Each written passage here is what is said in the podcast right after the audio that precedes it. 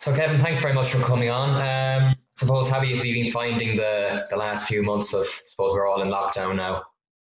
Yeah, well, not too bad really, because um, I think you know I come from a military background, so being in lockdown is can be very like to a certain degree overseas life when you're mm. uh, out far in our uh, when we were young fellas training the cadet school was fairly full on now when it came to lockdown. It was like uh, rough boarding school if you put it that way. When you went in there it could be a couple of months before you got out again.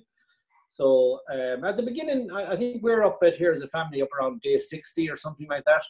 And uh, at the beginning it was fine, and it still is fine. I mean, we're healthy and it's fine, but just having very little to look forward to in terms of an event, you know, a, a party, a trip, uh, a match, you know, that's a, that sort of thing. You know, the things that you'd have in your diary to say, oh God, I have that wedding in two months' time, or that big match in Dublin in four weeks' time, or or whatever. You know, there's no Sunday game, even though it's going out tonight now in the kind of a magazine show, but there's no live matches uh, in my world, in the Gaelic football world, and and all the other events. You know, meeting your friends for a beer and all that. They're all kind of so it's kind of getting it's getting a little bit for even somebody like myself now who would be fairly easy going about this. I'm just beginning to get to just I'd love something to be looking forward to. Yeah, I suppose the thing I'm missing most probably sports. But how are you finding that? I think yeah, this weekend would have been the the proper start of the championship. So um, are you missing Gaelic football? Well, I, I am. I mean, it really, uh, and, and all my friends, you know, like we're obviously texting each other, and I'm texting the lads up in RTE as well about, you know, what are the possibilities, and like it's looking very much like there's going to be no what we call live football um, and very likely to be none this year, really, if the truth was told. But in fairness to GAA, they're just kicking it down the road a little bit, saying, you know, well, eh, we might get something going in September, October. But again, as we said there just before we started our conversation, without the vaccine, you know, yeah. to congregate, reckless, you know, and um, especially in an amateur uh, environment, which Gaelic football and Gaelic games are, um, are, are uh, is uh, an amateur environment. Um, you couldn't. It'd be it would be just reckless. I mean, if a player went home and uh, you know was uh, was to infect grandparents or anything like that, you know, it'd be just it'd be totally unacceptable. So it's very difficult to see what might happen. Uh, um, it's, it's very difficult to visualize Gaelic football, which is my my number one sport, but all sports you know, I even see the Bundesliga now. Um, one, which club was it had just tested positive and they've all been put into quarantine. One of the clubs um, tested. I, I can't remember it now. Was yeah. it Werder Bremen maybe? Yeah, that's the problem. Yeah, that's a huge issue, you know, and. Uh, uh, Gaelic football is very much a contact sport. So I, I'd say we have to nearly get the old red marker out and draw a line through season 2020. Yeah, I suppose people were talking about even behind closed doors. Would that even work since we're an amateur organisation as well? It's not. It's, I don't think it's even that, Dara. Like if uh, playing playing with no no um, audience or no crowd or supporters, you know, even when you were underage, if you think about it, there was always thirty or forty yeah. around the sideline or outside the fence. And then when you go to a higher level of the game, you know, when you're playing in stadia, at the idea of playing a match in an empty stadium, you know, certainly a match of significance, all right, playing a challenge match uh, in an empty stadium. In fact, managers are always trying to have a challenge match in an empty stadium, throw at anybody looking at them. But uh, when it gets to be about a game of significance, um, players, everybody thrives on the buzz of, of a crowd. And uh, you wouldn't, you just wouldn't get the same standard. You wouldn't get the same buy-in. And ultimately, the GAA have uh, essentially intimated that it's it's not a runner. The players don't want it. The supporters don't want it really, um, uh, and the administra- administration don't particularly want it. I, I think it just wouldn't work for us because our game is really hinged around passion and energy and enthusiasm and that big buy-in from the crowd. I, I'd have certainly as a manager or a player, I, I'd have no interest now playing in an empty stadium. I suppose it would have that sort of training ground sort of challenge match feel, and you wouldn't have the sort of same intensity that you want yeah. to say in an All Ireland final. Yeah, well, could you imagine on Ireland final then? Yeah. 200 people dotted around Croke Park? You know, no, wouldn't work. Um, I suppose just a brief word. We had a couple of rule changes um, this year. I suppose the main one's probably the advance mark. Would you be in favour of that? Um, I'm not. I'm not. Uh, I've always said, Dar, that I, I'm not mad about conferring advantage on uh, players by virtue of their height or weight. I don't think that's a good. I don't think that's a good basis or starting point for any rule. Um, and obviously, uh, the advance mark would favour a taller player. You know, it just would. Yeah. Um, now, the, that doesn't rule out that the smaller player could also take advantage. Um, he could. But the main advantage, you certainly wouldn't be kicking in a high ball into the area of the goal mouth with a five foot eight full forward in there. You know, um, but having said that, something needed to be done in terms of getting the foot back into football. Um, and I'm willing to have a look at it. I have an open mind about it. What's very interesting is you, and again, it's interesting that's the first one you kicked off with in terms of the rule changes, the advance mark. But that was the one we all thought would shake it up. But the uh, empirical evidence in the leagues, uh, I know we only had two or three rounds now, um, suggested, in fact, that it was hardly been taken up at all. You know, very few teams had uh, either entertained it or got to grips with it. Um, now, it would be a rule change for better weather.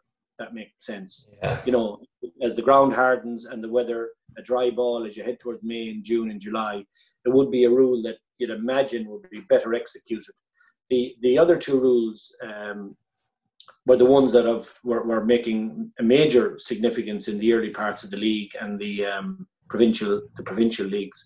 Uh, so I, am willing to back it. I'm willing to you know I wait out. You know, jury's out on it for me. Um, I, I don't think it's going to have a major impact unless we see one or two of the top teams really exploiting it. And you know, when we closed down there at the what was it, maybe the middle of January and end of February, whenever it was. Oh, it was March. No, it was into March, wasn't it?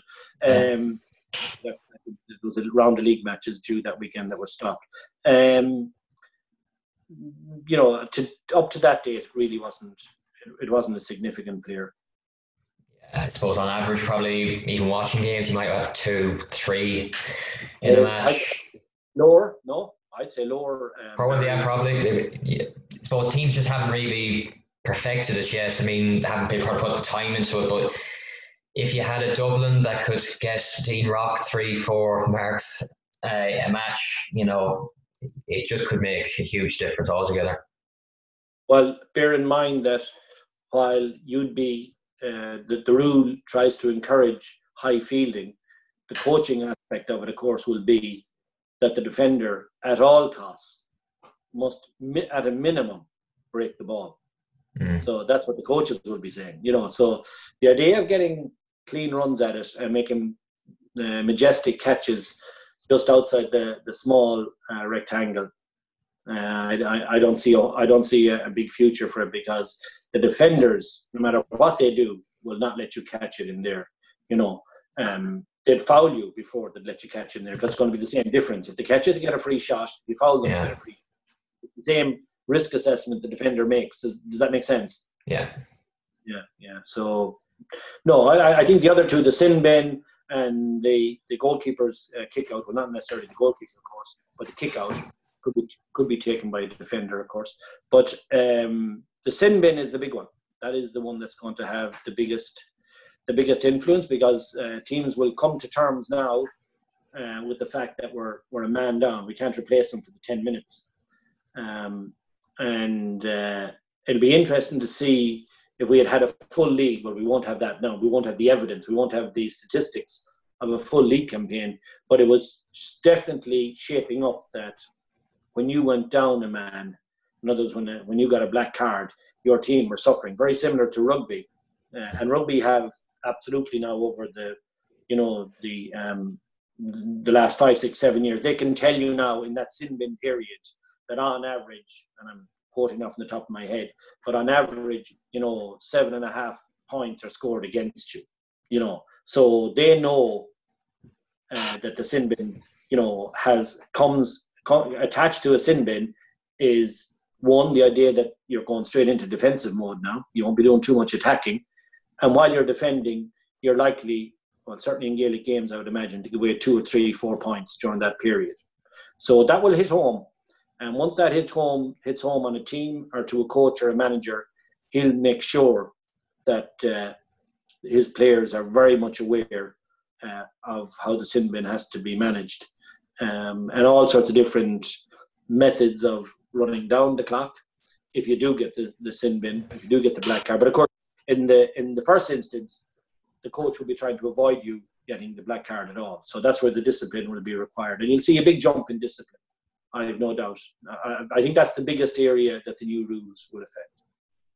Yeah, I suppose the thing with the old one was six, seven minutes to go, if you pull a man down, you're getting a sub on anyways. For a top team like Dublin Kerry, you could be getting just a fella just as good as the one that's coming off. Yeah, and and and uh, for sure, um, that was part of the thought process. You know, this famous one taking one for the team. Like, uh, you'd nearly be naive not to consider doing it. And um, even though there was um, there was a lot of negativity surrounded uh, anybody that did it, as in, oh my God, what a dreadful thing to do.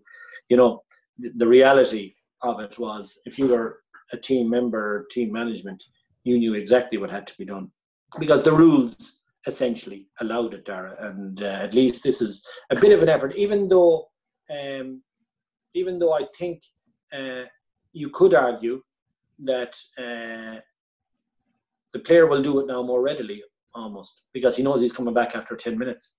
That's another angle now that hasn't been teased out yeah. either. You know, in an All Ireland final, would you pull down a fella with 20 minutes to go, knowing you know at the crucial part of the All Ireland you're going to be out of it? Even if you're doing it for the team, there's a small bit of the self and the ego would come into it and say, I want to be part of this right down to the wire. Um, whereas now with the new rule, you know you're coming back after 10 minutes. Mm-hmm. And um, so again, the argument is, you know, can, it can be argued um, that uh, what should have happened was the replacement would have been by somebody else after 10 minutes. But uh, the rule is in now, it is what it is. Yeah, so I suppose we'll move on to your time with um, the Roscommon senior football team. Um, you came in in 2016 with Fergal O'Donnell. I suppose what made you want to go into inter county management? Um, I'd say, Dara, it wasn't something that was consuming me. Let me put it that way. Um, I had a sense that I would like to do it.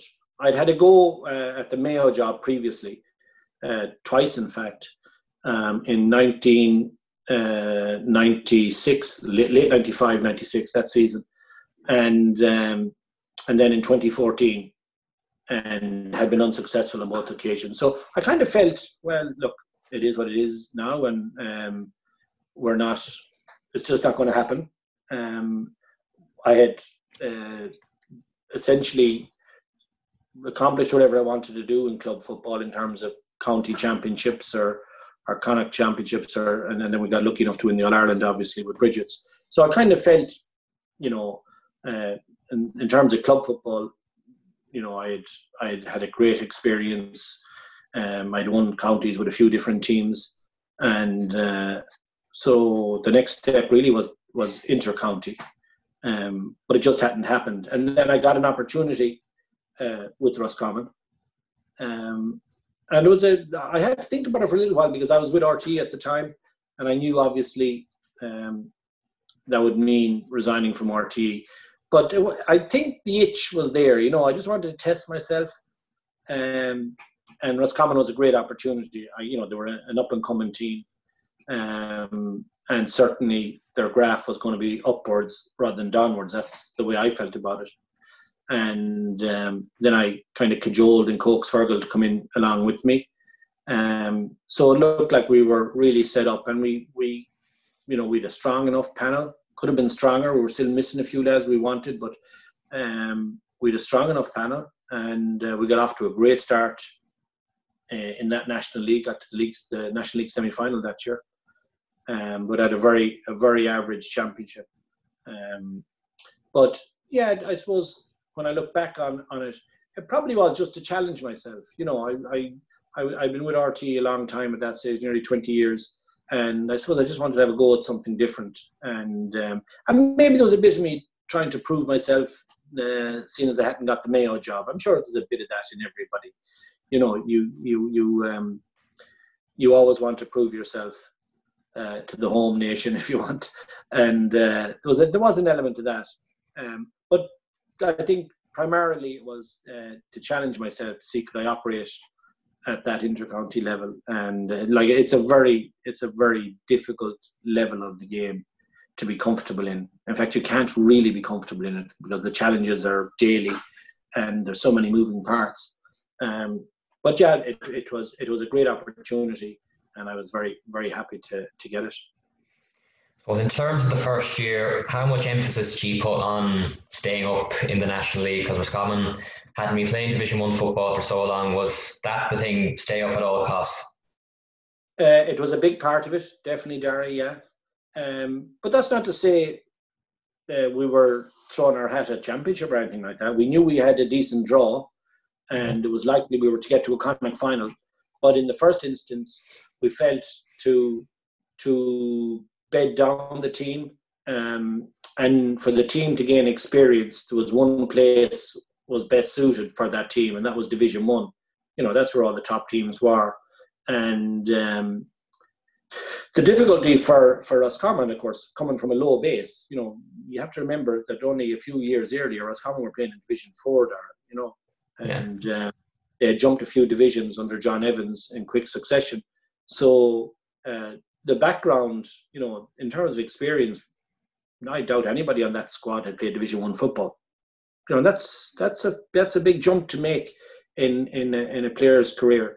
So the best way we felt of uh, making that leap was to be in really good shape to be competitive in the league and uh, we started very early with, with, with tough training, hard training, not outrageous, I don't think, but uh, training, physical training at another level.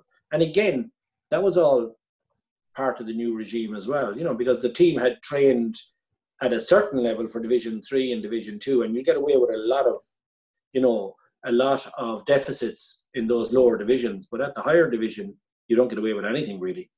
Uh, so we hit the ground running. We were in great shape for that. Um, it was a credit to our, our backroom team, had, had the team in great shape. Uh, we had a nice camaraderie and morale in, in the group. And yeah, and we got some great results. We really tore into it, and there were really buzz times for Roscommon supporters and players and, and ourselves in management. Like we were winning big games. We beat Kerry for the first time in in our history. Um, won away against Donegal. I remember that one. Do we hammered Cork. Remember that? Um, so like these were very strange results uh, for Roscommon, if you like, uh, and and it was great. It was fantastic time. Um, but then our box in the league semi final, you know, we were really put back in our box by Kerry, who just savaged us in 10, 15, 20 minutes of football. And that certainly was an awful kick in the teeth. Yeah, I suppose the Kerry one, he actually lost the last three league games in a row, if you like Mayo, Dublin, Kerry. I think the Mayo one was that one that sort of knocked you back a bit as well because yeah. Mayo were battling relegation and people were talking Roscommon team on the rise, Mayo probably towards the end of their time. Was that a big sort of knockback as well? Uh, it was, yeah, well spotted. It definitely was, Dara. Um, and the funny thing is, the way you've you've painted it was the way we were painting it to our players that we were the common team. And you know these were the old old old cowboys now that had to be knocked off their perch. And uh, we certainly built ourselves up big for that game. But the funny thing is just to, to look forward for a second that mayo team in 20, went on a year later in 2017 to be within you know seconds of winning the all-ireland mm-hmm. so they weren't at the end of the road, even though we were trying to muscle in on their territory, if you like. Uh, and we had the opportunity in the hides, we knew in the in the build up that week, to um, relegate Mayo, which would have been a very important moment for us. and we built up to it accordingly. And it was a horrible day. I remember the, the pitch was oh, the pitch was a disaster. It was really like it should never have been played really. Um, and but that's not an excuse. We it was our home patch. We had a huge crowd at the game, and we wanted to put on a show of of endeavour and uh, tenacity, if not skill, whatever was demanded.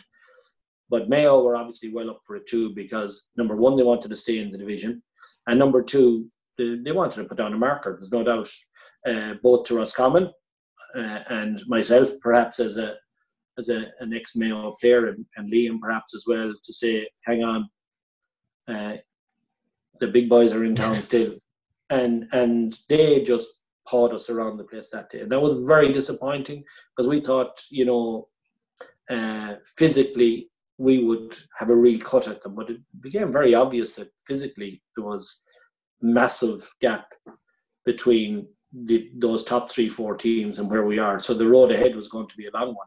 You know, we, we couldn't make up in four or five months, you know, what Mayo had been at since 2011, I suppose. They've been at it five, six years. We were at it, you know. Now, maybe that's a bit unfair to the previous management because I know they had made strides in terms of conditioning as well.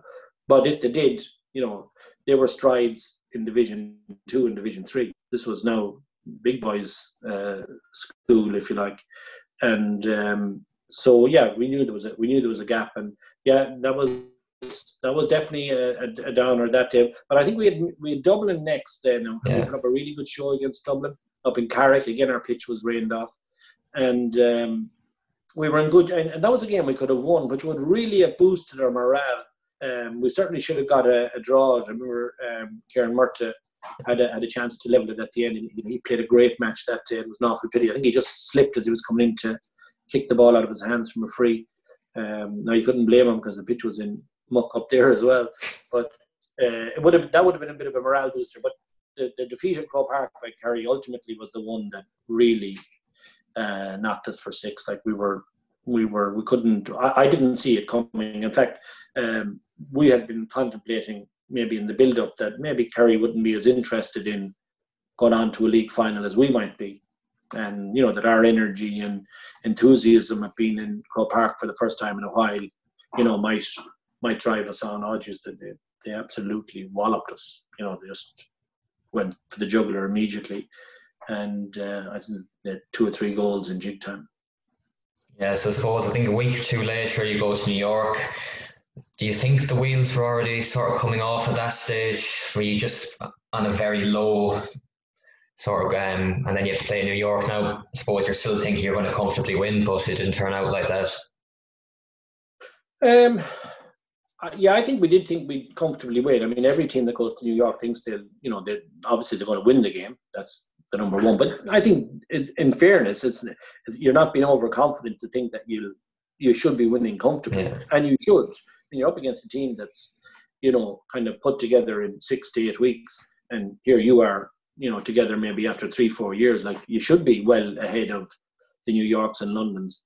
Um, but I suppose the big thing was that the last few games in the league, and especially the semi-final, were now telling us, you know, we weren't sure about players. You know, who was who was up to it and who wasn't up to it. Like what we thought were givens early on in the league as the other teams got fitter and stronger, there was now question marks over uh, number one, our approach. You know, had we gone out too early, trained too hard? Number two, had we the right players in the right places? Was it just there was question marks around so much, Dara, uh, and it was hard to get uh, a, a, firm read on any of it. So we certainly went to the states a, a bit unsure, quite a bit unsure of ourselves, but at the same time, sure we were going to win get back home, uh, take on Sligo or Leitrim, whoever it was at that stage, and build towards the final. Like we, the, the season wasn't gone from us or anything like that, but then the performance in New York was so abysmal that you know we knew we were now in, you know, and we were in real danger of imploding um, if we didn't get our season back on track f- fairly quickly. And in fairness to the lads, uh, they did. We had, a, we had a wobble against Sligo, wasn't it? It was, yeah. We had a wobble against Sligo in the quarter final, but ultimately beat them well. Uh, and then we beat Leitrim. And like, bear in mind, for all the question marks around us, we still drew with Galway in the Connacht final. Yeah. Away from home, you know, and the terror of that, you know, and I'd say it always, I would say it for that team and for that management, like the terror of it was that we didn't have the replay in the Hyde. You know, it mm. was a not, and that was totally our fault, Roscommon's fault, because we had no pitch capable of having it. And that was terrible for a young team. We'd go down to Castlebar for the replay. Um, and again, I'm, just giving you realities. Uh, when that drawn Connacht final, uh, when the whistle was blown in that drawn match in Galway, we had we had the ball and we were on the attack. We were down in the right corner. Uh, Donny Shine and a few, a few, of the lads were trying to work uh, work an angle to get a shot off, but, but unfortunately couldn't. Now, the weather conditions were very poor, and we were against the wind, and they were trying to work a position to maybe shoot a winner. But um, so, like we had given a good account of ourselves. We, you know, against um, a Galway team who had taken out Mayo, uh, we drew with them, and um, but it was the next two matches, then the replay and the Clare match, that put the tin hat on us really. Yeah, I suppose you get hammered pretty much in the, the replay. I think was 11 points. I suppose you get the dreaded six day turnaround then against Clare, but you still kind of think Clare on paper it's a game that you still can you can win, I suppose. For sure, yeah, for sure. Um, uh, in fairness, uh, we tried to we tried to patch up the uh, the, uh, the Connacht final replay because uh, we'd only the six days. And, and, and again, when, when you have a massive defeat, Dara, like that, and, and again, that game was over very yeah. fast. We were in for pride at halftime, really. Um, when you have a big defeat like that, it asks questions of every aspect of the setup the team, the management, the training, the coaching. You know, everything gets thrown up on the table. But the problem here is you only six days to tidy things up. Um, so we knew we were vulnerable and um, we had huge question marks over um, half the team, I would say. So the selection process for the Clare game was going to be a tough call for all five of us in management, and and we and we we made our calls and we put out what we thought was the best we could. Um, some people were happy with it, some people were not happy with it, um, and the proof of the pudding uh, was that ultimately we couldn't rise our game, raise our game to be clear who we thought, you know, um, four times out of five we would be beating, and we were well beaten. You know, you know, we were just out. We had no energy. We had no no enthusiasm for the fight, um, and uh, that was a difficulty for us. You know, um, and I, I, know personally I some issues with the selection. Um, I know Liam had. I know Fergal had. You know, we all had. Uh, we all had issues with it because not enough players were nailing down their positions. And therefore, you know, whether I pick you or me or someone else, you know, all of a sudden there's five fellas in contention for every place when at that time of the year, that's not the way it should be. You know, you really should have 13 lads, 14 lads nailed down and one or two lads just fighting for a small gap that might be in the in the in the team. So yeah, we were uh, at the end of that season from you know what started off fantastic uh, the the last few league matches um, and the last uh, few championship matches had uh, it had put us back to the bottom of the hill really. Suppose did you know after that Clare loss that one of you or Fergal would have to maybe step aside, or were you in the mindset that we're both going to continue this on next year? I would I would say the latter. I I, I was fairly sure uh, the two of us would would uh, drive it on the following year, but that things would have to change. You know, the and I wasn't sure what that change would look like, and I'd say Fergal was probably the same. I think he knew also things would have to change. Um, I thought if you know the big changes would probably come in the panel rather than in management, and as it transpired, it came in both. Um, and I think the, the the way we agreed to go about it was we'd all take a break and s- sit back from it for a week or two, and then we would both review it in great detail. Uh, and I suppose the more uh, detail I went into in terms of players and managements and how the how the game was evolving for us and the different philosophies we had, um, and this whole idea of um, two managers.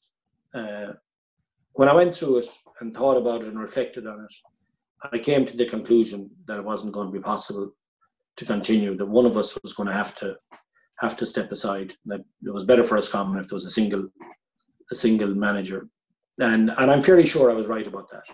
You know, and that's not to say it had to be me now, um, but I'm sure I was correct about a, a, single manager, and that's you know I would advise anybody going into the future, and that's not to throw now uh, aspersions on on either of our characters. Um, we were both there for uh, the best of reasons, but it's just difficult to work out um, when there's because you have different ideas about things. Even when you're closely aligned, you still have different ideas about things, and so that was a tough moment, there, as you can imagine. Very very tough moment, and um, the the idea we kind of agreed among ourselves was that we would uh, we both contest it and open up the contest to others. If you know, see could one of us gain the confidence of the county board. But as it transpired, uh, I was the only candidate left in the field after a few weeks of the process. Um, Fergal didn't run again, and Nigel Nigel Dineen pulled out late in the process. Um, so uh, I ended up then the sole manager going into 20, 20, 2017. Yeah, do you feel more pressure, I suppose, that Fergal walks away? Um, and I suppose I think the Gay Sheeran one was like you're from Mayo, he's from Roscommon. Do you feel even more pressure um, in your first year as a sorry as a, as a loan manager? Well, um, losing Fergal and, and and David Casey and Stephen Bowen, like that wasn't adding to the pressure. That was that was just very disappointing. You know, that was like that was a, just that was tough on all of us. I mean, it's not what you wanted to happen uh, when you started off on the journey. It you know it was kind of it was just very hard for us to to figure a way forward because they were a massive part of what we had been in 2016. Like some of the big initiatives and some of the real heavy lifting, those lads had made significant contributions to them. In some cases, led the contribution. Um, so that was that was hard, and you know, obviously on a personal level, it was very hard for me, very very difficult for me because it was my decision ultimately. Um, so I can't hide behind anyone else's uh, coattails. Um, but uh, there was a lot of pressure. Uh, the, the Gay Sheeran thing was way down the road at that stage. Like that wasn't that that was going to happen six months later, perhaps. And um, but I knew I knew the the, the, the big disappointment, Dara, was that uh, in the tidy up after 2016, my view is is essentially the county was split, if you like, and those that were uh, pro uh, my group uh, are are anti it, and um, and to a certain degree, uh, a lot of the players were were um, finding it difficult to align themselves with one or the other as well. You know, and that's quite understandable because um, a lot of them had played under Fergal and uh, were very loyal to him. Um, and I understand that totally. But, you know, I, I, think as I said to them at one stage, you know, you have to move on now. You either, you know, you're on the bus or you're under the bus. That's the way it has to be. Um, and most most people were able to keep going. Some weren't and, and moved on. And then we took that opportunity uh, to uh, have a go at the panel and see could we get some energy and new blood into the panel. And, and that was very tough as well. I mean, that was so, there was nothing easy going on in, in my management life at that time. You know, every, every week, you know, was a tough week. And then, you know, the media side of it was tough. You know, the honeymoon was over now, big time. Um, and so the the national press were difficult, you know, uh, not nasty, but you know, the perception out there now was that we were in some sort of chaos, and that was hard to that was hard to to um, to beat. Uh, the and then within the group, you know, there was a lot of people unsure about uh, where the whole thing was going. So you know, I, I, had a massive job of work on. There's no doubt about that. And, uh, and I would say the county board were well split as well about whether they were with me or against me, as they say. And uh, and then we got off to a very poor start in, in the league. But we were in Division One, Dara. So I mean, I was very realistic about what was going to be possible. You know, we were we, we had a new team, a new squad essentially. We you know we um, let seven or eight maybe more go. Others had left of their own volition. Um, so we had a lot, a lot of new faces.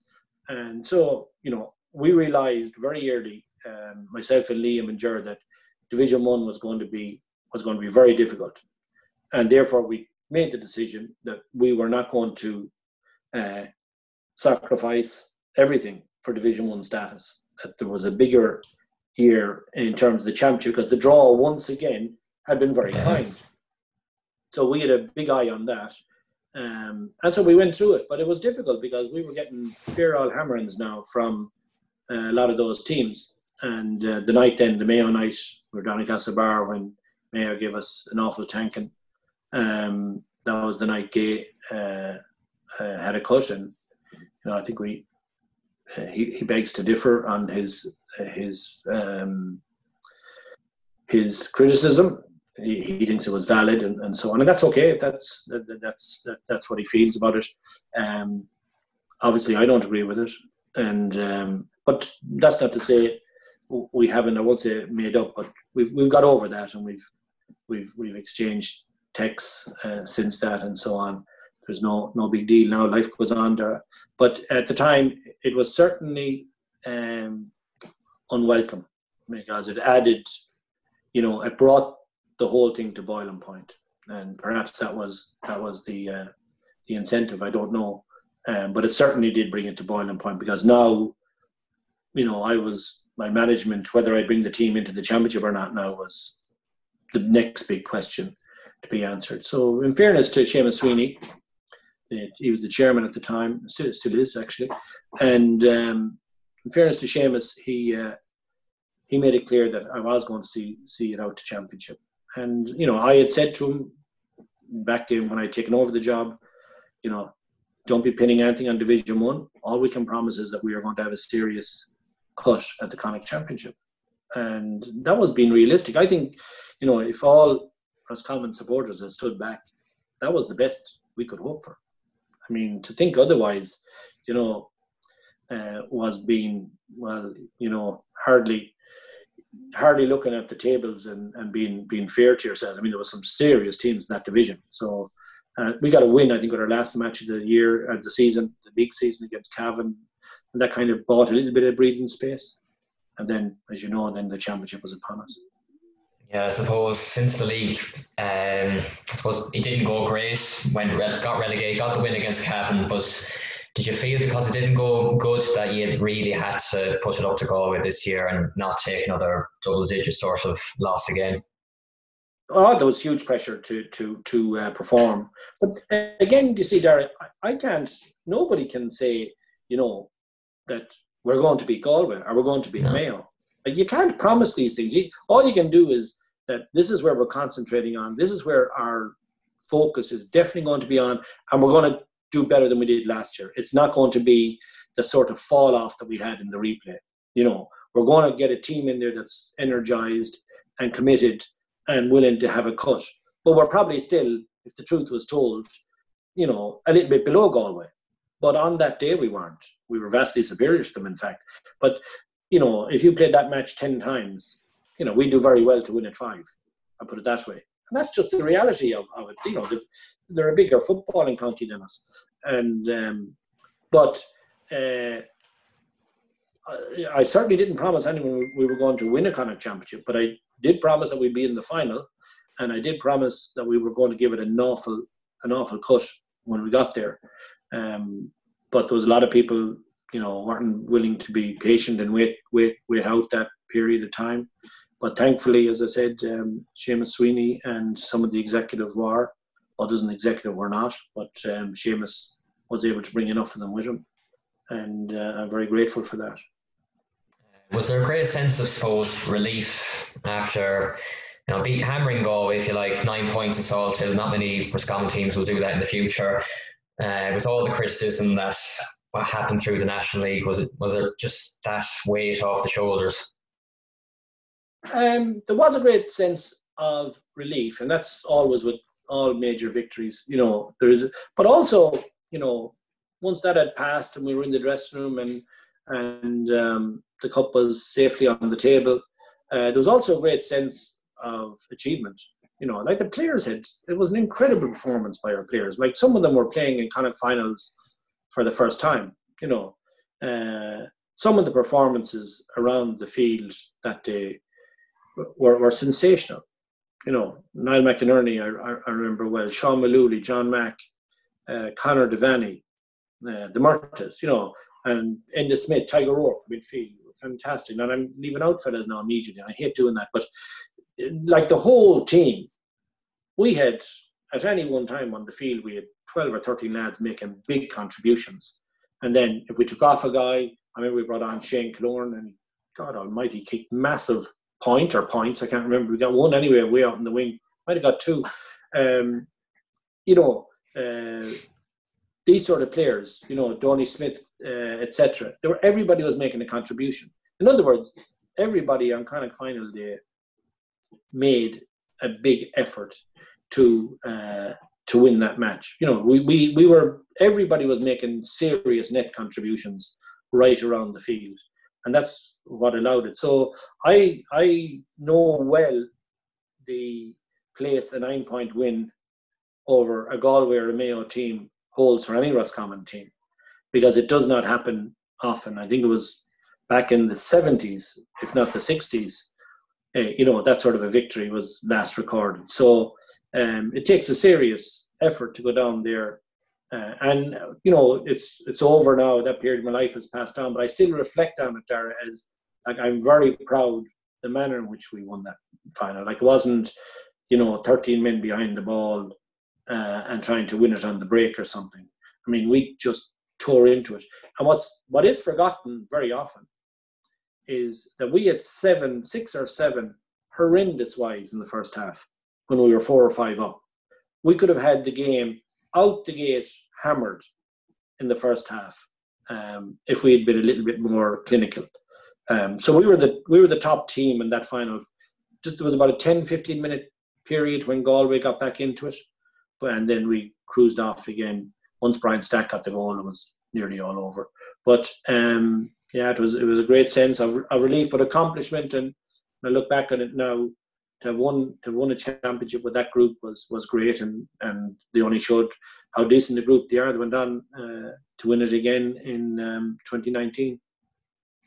Yeah, so you get Mayo then in the quarter final. Um, a bit like I said earlier, was again sort of the mindset that I think they drawn to Derry, they drawn with Cork. Obviously, the bet them in extra time was a bit the sense that you could again almost nearly put them away and end this sort of Mayo journey that's been going on six, seven years. Yeah, and that again, that was a big part of the build up again. That uh, they were vulnerable, they were hugely vulnerable. I was following them obviously closely. And the funny thing, I remember the night um, we won the Connacht Championship, uh, saying when these qualifiers have made their way, I guarantee it's Mayo will will draw. But I just I was I just knew it.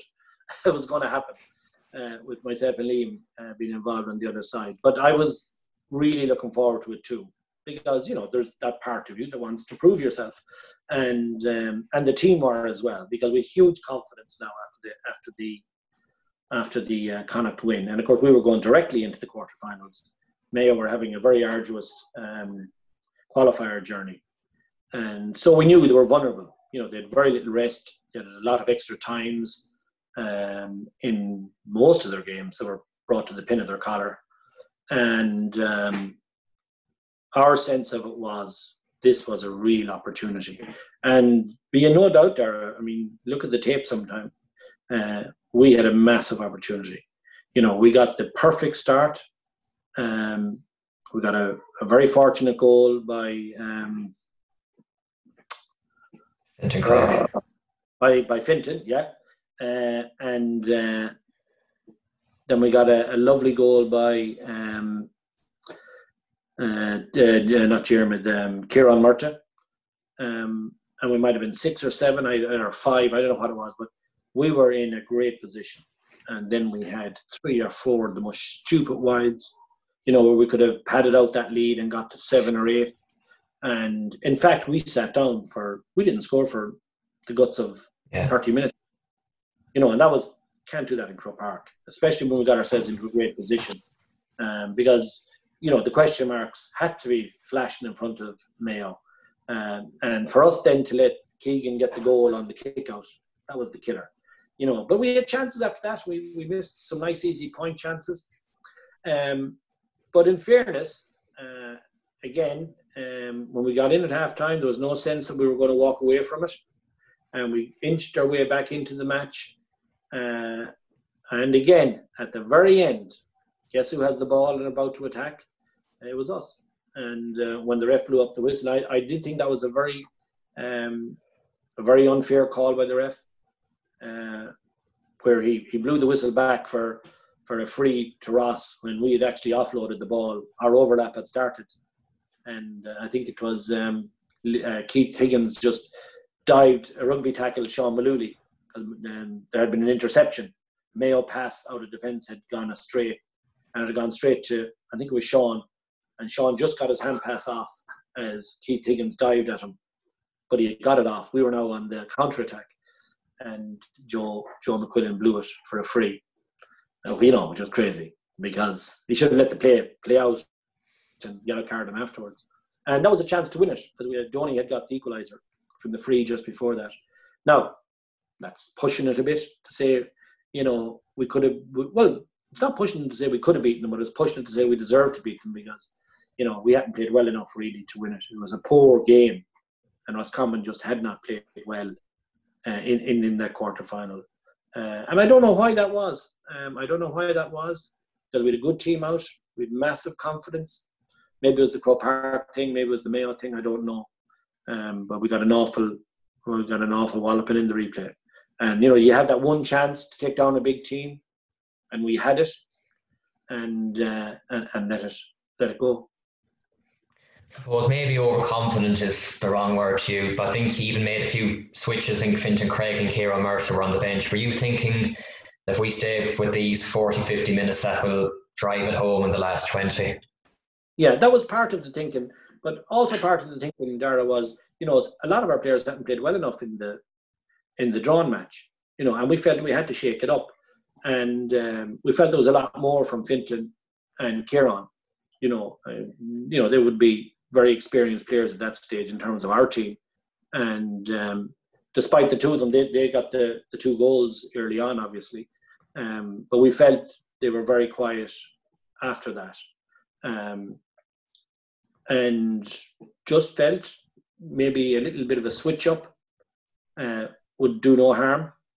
And, uh, and then have a serious bench, you know, the two of them obviously on the bench would help greatly uh, if we were in a position to push it home, you know, around the half time mark. But of course, the ball was burst and the game was over by half time in the replay.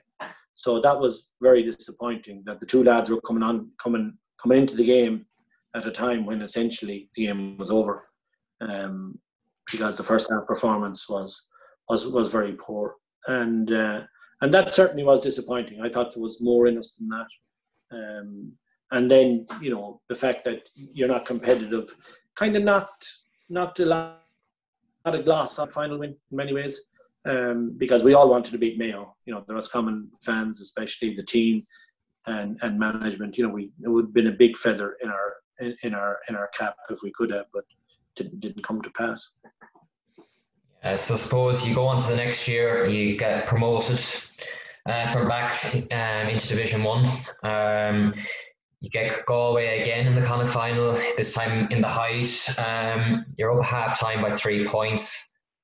You end up losing the game, I suppose. Would that be one of your biggest disappointments? Because watching it, anyways, it felt like he had the game under control.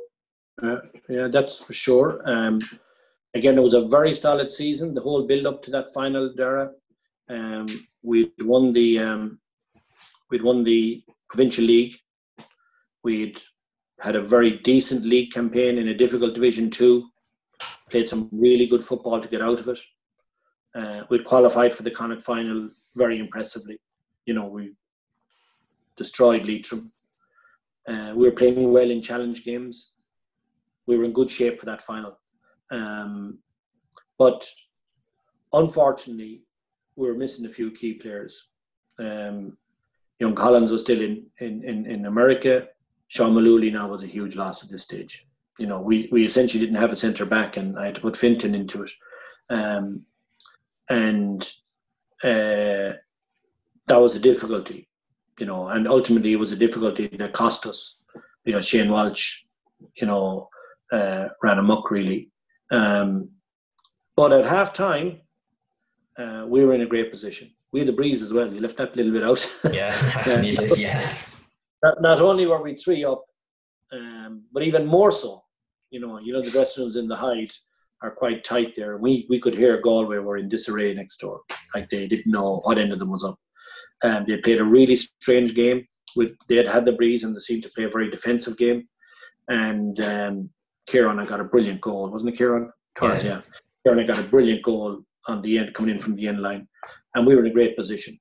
And um, uh, really felt this was going to nail it now. Two two finals in a row, champions twice in a row, uh, and we came out um, for twenty minutes, first twenty minutes of the second half. The chances we threw away were shocking, you know, and we continued to throw away those chances right to the very end.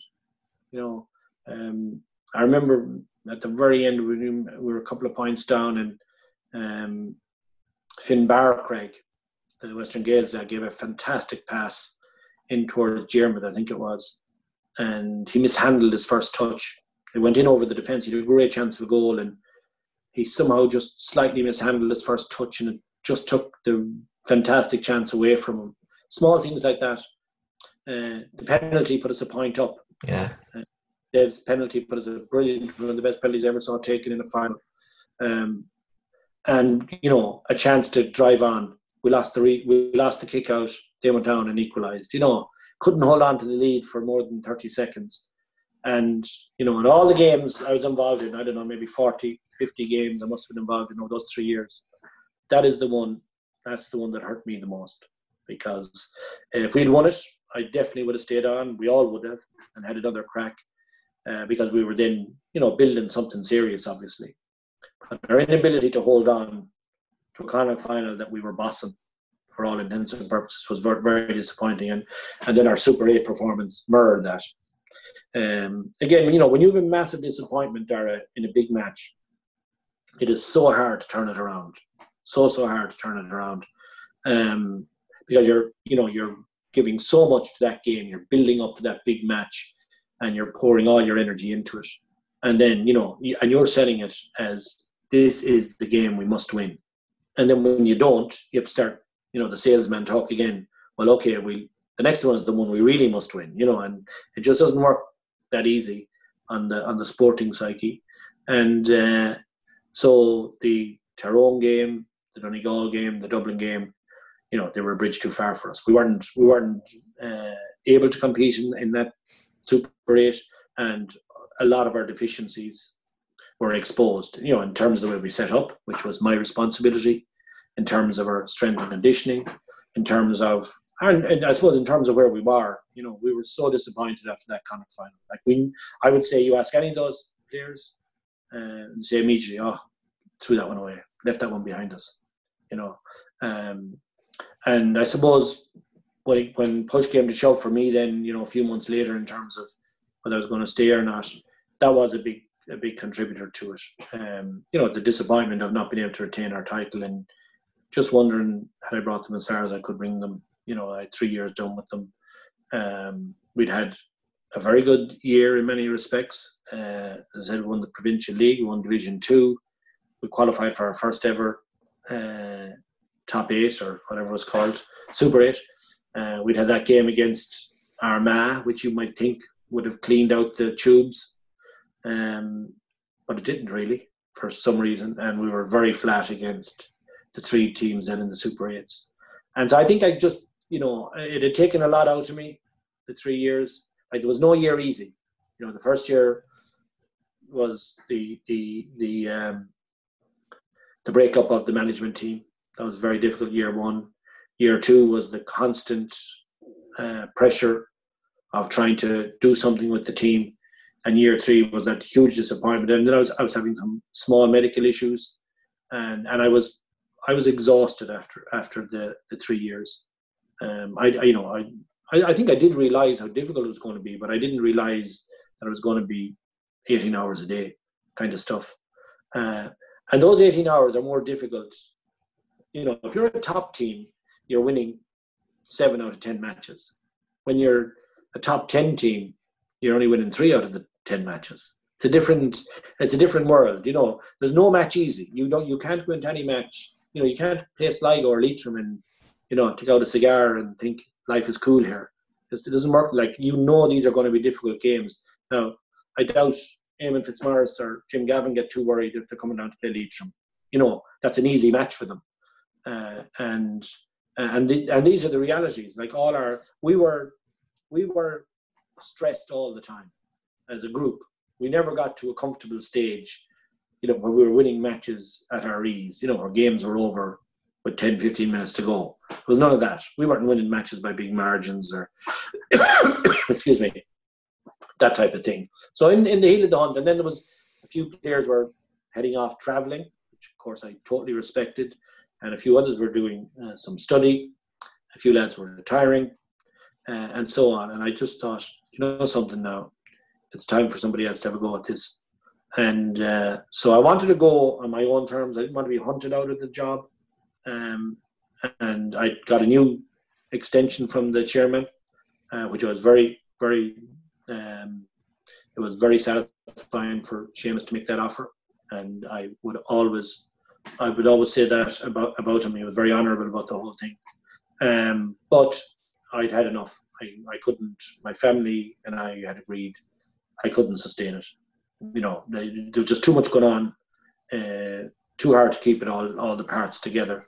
And um, thankfully, they made a great appointment. They got Anthony um, eventually after going around the roundabouts and thinking they were going to be in a tough place. Um, Anthony got the appointment and, and things just took off then again, which was great. I suppose a quick word on how the team, I suppose you've been watching them the last year or two. How do you view them? I suppose the best Mayo in Mayo, like Galway and Galway. So um, I suppose it was a good first year for them. And one uh, one of the Super 8 match as well there down in Cork. Yeah, yeah. You know, people forget that, but the lads did go down and do it. Like very easy to go down and not bother. You know, that'd be the easiest thing in the world. So my my assessment is uh, they have definitely steadied. Um, their setup is more defensive and harder to beat and break down. Um, it's not as nice on the eye, but I think everybody will be okay with that once you're winning more big games than you're losing. And I understand that totally. Um, the panel has been extended a bit. Uh, Conor Cox came in and did a really good job on it. Uh, Sean Mullooly was back. You know, he was a huge loss for me now in 18. So he was back in 2019. He wasn't playing his best football, but he'll get back there. He's a he's a marvelous player. He'll get back there. The Murtaghs had uh, decided to travel, I think, or, or take a break anyway. Um, now it looks like 2020 will be a write off. So Anthony should have the two lads hopefully back and ready for action at the end of this year, early next year. Um, Cathal Compton was beginning to show a bit of injury free form. Another huge loss to me in 2018, mm. which is forgotten about. You know, he was dominating that midfield at half time. We got into the dressing room and there was no way we could use him for the second half. You know, and he had been doing a really good job at midfield for us that day. Um, so my overall assessment um, is that uh, they've done brilliant to win the title again in, in 2019. Uh, they've definitely toughened up. Um, they look like they were going to get out of Division Two again. Really, you know, they got themselves back into a great position after a few wobble, wobbly um, uh, score lines. Uh, so everything was looking looking very good, and they had Mayo at home, isn't that right? It was, yeah, yeah. Right? Yeah. It is, yeah. well, the Mayo would have beat Leitrim, I think, yeah. yeah. Yeah, well, we take it that yeah. Mayo are capable of beating Leitrim nine times out of ten, um, and uh, we had them here in the Hyde, which was going to be a massive chance, uh, yeah. maybe to finally put an end uh, to that Mayo group. Um, but that won't be easy because they're real warriors, I can tell you, and uh, they are a very very strong group, which you have to hugely admire. So they won't they won't uh, hand in their musket too easy. I can assure you. Um, so th- I would say they've definitely moved on from my time. You know, they've matured as well. You know, they've all got a few years older and a bit wiser. And I think the big the big thing that they, they the big the big chasm was in the strength and conditioning. And I, I don't say that against anybody, you know, because we had a super backroom team for strength and conditioning. But I think a lot of players, quite a few of them, were a little bit immature about it and hadn't embraced it.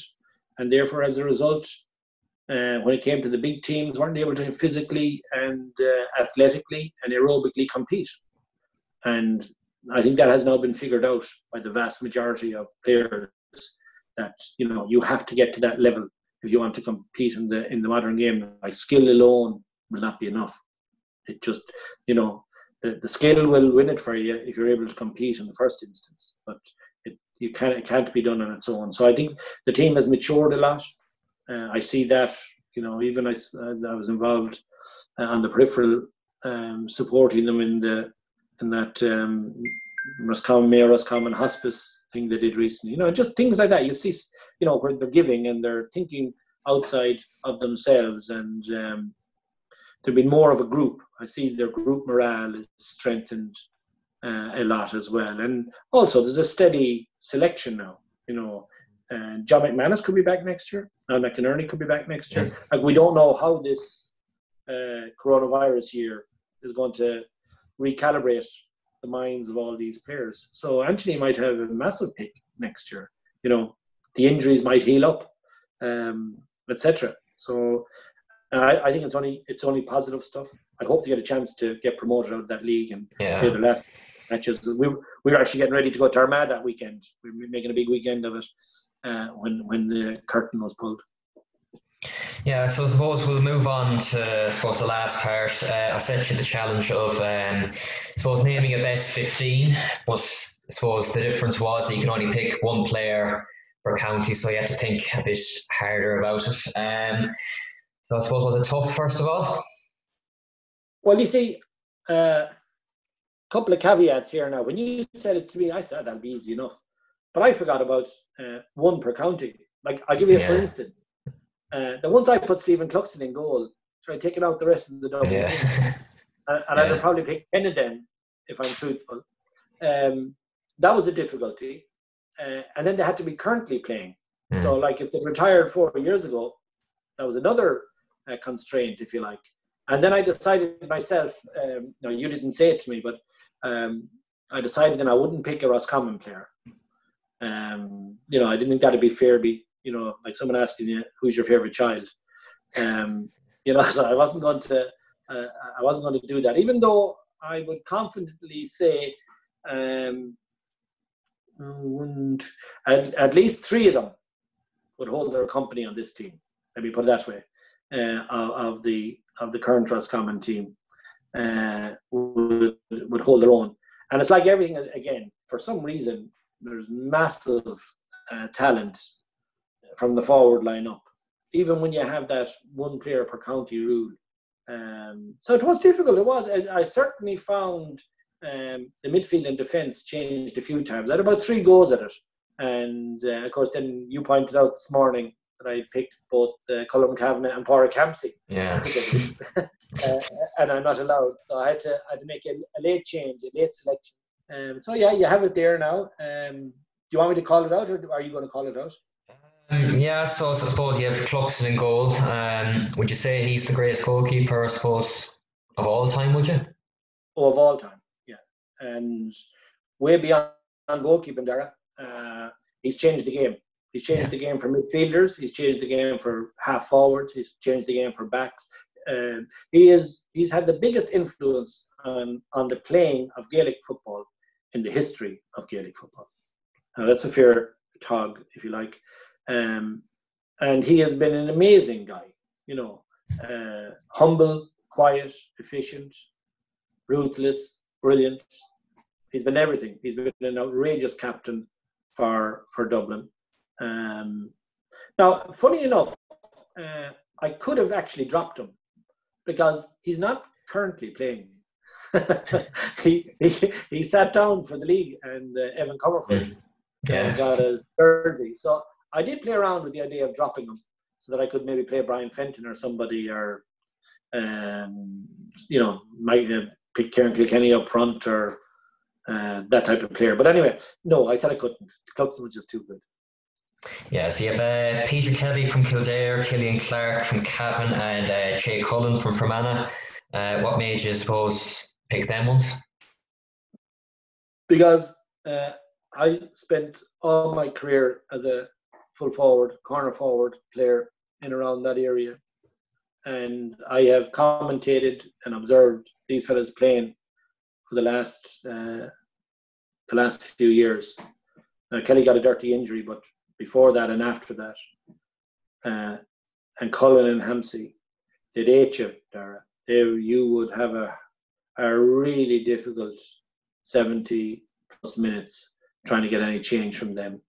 Really good man markers, good footballers, tough, athletic, grizzly, sticky, all the things you hate in a full back line. Um, uh, sorry, not Hampsey. I dropped Hampsey, didn't I? Sorry. Yeah, yeah. Uh, Clarke, Killian Clarke in there. Yeah. I don't know. Did you say Hampsey or did I say Hampsey? I think you said Hampsey. I don't have on my sheet, anyways. Okay, don't be afraid to correct me if I go wondrous. Um, no, Killian Clarke was the same. Sure, Killian Clarke, you know, is a tough nut as well. Uh, probably more suited to centre back, midfield, but I tried to keep them in positions that they normally played in. Yeah, because I had to drop Padraig Hampsey because of Colm Cavanagh at midfield. So Killian Clarke got that slot. Um, Che Cullen could play could play three as well. Uh, mm-hmm. plays there for, for Mana from time to time, but I'd see him more as a cornerback. Um, very good player, very very good player. So then you have Lee Keegan from Mayo, Kevin McKernan from Down, and Don Keogan from Meath. I suppose I'd always say nearly Lee Keegan in the last 10 years has been Mayo's, for me anyways, their best, most consistent player. Would you go along the lines of that? Uh, and I'd go further. Uh, the last 50 years, because I can go back that far, uh, he's been Mayo's best player. Yeah. Marvellous, marvellous player. Um, can and that's going both ways now, Dara, which is not very usual in the modern game. You get a lot of halfbacks who are love going up the field and kicking a nice point and looping passes and being part of hand pass uh, drives at, at a defense. But remember, Lee Keegan has man marked the top players mm. in the country the last four or five years. Um, he's just a brilliant player. Look at the amount of scores he's got in major games, goals, points. Um, but I say he can do it both ways, and he's tough, uh, and he's massively uh, athletic, um, and he has massive mental strength. You know, you couldn't you couldn't put him down. Um, I think Kevin McKernan at uh, centre back from Down is a really really good footballer. He can play midfield as well. Has played midfield. Lee Keegan played midfield actually. But he picked up um, he picked up uh, Enda Smith. Yeah. Uh, so, but that wouldn't be his position. He's, Lee is a wing back. Kevin McKernan can play midfield and can play it very well, and he can play 11 very well. And I picked him at six, which he can play very well because he's he, he's absolutely a very very good footballer. And the same would be said for Donal Keogan, the the Meath captain and wing back. He's a marvelous player as well. Beautiful um, pace on the ball. Uh, you know, it can really get from the wing back high up the field very fast. Very incisive player, very tidy player, and uh, um, that wing back line is probably the most important line in, in your team. One I'd be very conscious of if I was managing a team or coaching a team, trying to get a very solid half back line in place. And um, I wouldn't mind going to battle with Keegan, McKernan, and Keogan, I can tell you. Yeah, so you have um, Colm Cavanagh and uh, Gary Brennan of Clare in the midfield. Um, Gary Brennan actually played in that Clare Roscommon game with Carl O'Connor. Um, would you say he is one of the best midfielders in the country, regardless of what county? One hundred percent. So I've, I've seen him play up close. Uh, I've watched him playing um, when Roscommon weren't involved, you know, in, in, in, other games, and he is he is Clare Clare football. You know, I see he's taken a year out this year as well. Um, he's a brilliant player. Like he's lovely height for midfield. You know, he's six three ish, I'd say. Yeah. very mobile, but he's beautiful touch on the ball, lovely hands, um, lovely kicker of the ball, uh, solo as well. You know, um, yeah, he's just a complete midfielder, big boy, and he's been carrying. Uh, well, that's unfair because Clare have had a really good team the last few years. He hasn't been carrying them, but like he is their go-to man. He's the kind of Smith now of Roscommon, if you like. He um, he is the go-to man really, and he's a marvelous player. Like he's played international rules. You know, if he was with Kerry or Cork or Mayo, he'd be an absolute search. Uh, I remember having long chats with Liam McHale, seeing could we get Gary Brennan uh, up to Roscommon because he's a teacher, you know. And uh, Liam was very pally with him from his Clare days. Liam was coaching down in Clare, and uh, we certainly we thought about it for a month, but reckoned he wouldn't leave Clare, and we never we never made the approach. But um, he's a brilliant player, and his partner Colm Cavanagh from Tyrone is just the complete team player. Uh, very underrated player, probably coming to the end of his career now, as Gary is, I guess. A lot of those players I picked actually are coming to the end of their careers. Um, and uh, but Jay Kavanagh again, gee, what a what a player, what a player. You know, Sean, his brother, you know, okay, he was a superior player to Colm. There wasn't much in it. Um, Colm Cavanagh, that role that Tyrone had for him um, was great, but I often thought it took away a lot from Colm Cavanagh. Colm Cavanagh would be a top midfielder in any era. Real marvellous workhorse, incredibly committed to Tyrone and passionate about playing for them. And when he played a championship game, he emptied the tank. He gave it everything he had. Um, no, no um, ego with him. Just get on with it, and he gave everything he had for Tyrone. So I admire him greatly. So we'll go on to the half forward line. You have uh, Rian O'Neill from Armagh, Michael Murphy, Donegal, and uh, Shane Walsh Galway. It's not a bad half forward line. Yeah, and there's a lot of scores in them as well. Yeah. We don't have in the modern um, half forward and I'm I'm always keen to try and pick half forwards who contribute on the scoreboard. I think it's a big mm. part of their game, even though a lot of it these days now is you know reverse back into the half back line seems to be their first move. Now, Rian O'Neill, that wouldn't be his natural home, but I had to mm. pick him there because I ran out of space in the full forward line, which more of that and on. Um, but Rian O'Neill is probably there. I don't know how much you're following him or not, but he's probably the next superstar. He, you know, himself and Clifford are going to be the probably the sports next two superstars. It'll all depend on how far Armagh uh, come now in the next year or two. Clifford is obviously already there because Kerry are always there. Yeah. Um, but this Rian O'Neill is sensational, you know, because um, he, he's big, he can mind himself, he can look after himself, he won't take any nonsense from anybody. But uh, he is a great, he, he is a great um, touch on the ball, uh, explosive kicker of the ball. Um, so he's going, he's, he's impossible to mark. He, he has some massive moves, a very powerful player. Murphy at 11 is the best player in Ireland, uh, has been for some time. The best overall player, you know, as in his contribution from that diamond there, the six midfield 11 diamond, is just phenomenal. I mean, if you were at the Mayo Donegal match last year in the qualifiers down Castlebar, you'd have seen one of the all-time performances by one player to keep his team afloat. And then Shane Walsh. Now, I said Rian O'Neill is the next superstar. He's younger than Shane, of course, but Shane Walsh could be the next superstar too. It all depends what Galway go on to do now. Um, but we saw enough of him in 2018. Like he kind of took over that Connacht final uh, to a large degree. Um, but we knew about him. But up to then, he had been a little bit flaky. You know, he had been hot and cold, and he needed a very solid Connacht final. And unfortunately for us, he, he did that and a bit more. Um, and he's moved on from it. This year now, his league this year was tremendous. Yeah, so he, he, he, he could be a real star as well. Like he's certainly heading in the right direction. Yeah, even technically, I think he's one of the best in the country because he takes all the frees. He takes either left foot or right foot. Like not many players take the ball and left foot, right foot on frees. Yeah, it's marvelous skill, and uh, the confidence as well is important. I just got a bit of low battery there, Dara. Sorry. Oh. Um, uh, about 10% battery left, so we better bring this to a conclusion. I think we're nearly there anyway. Yeah. Um, but, uh, yeah, Shane, Shane, um, is a marvelous skill. So his movement on the ball, he's very fast on the ball, and he's both sides because he's left and right. So he's very hard to mark because you don't know is he going to go left or right. And then, as you said, the that skill he has with uh, both feet from uh, taking the ball off the floor for frees is is marvelous. Um, and having the having the confidence and uh, the bottle to do it, even when the frees. all right taking them when you're seven points ahead.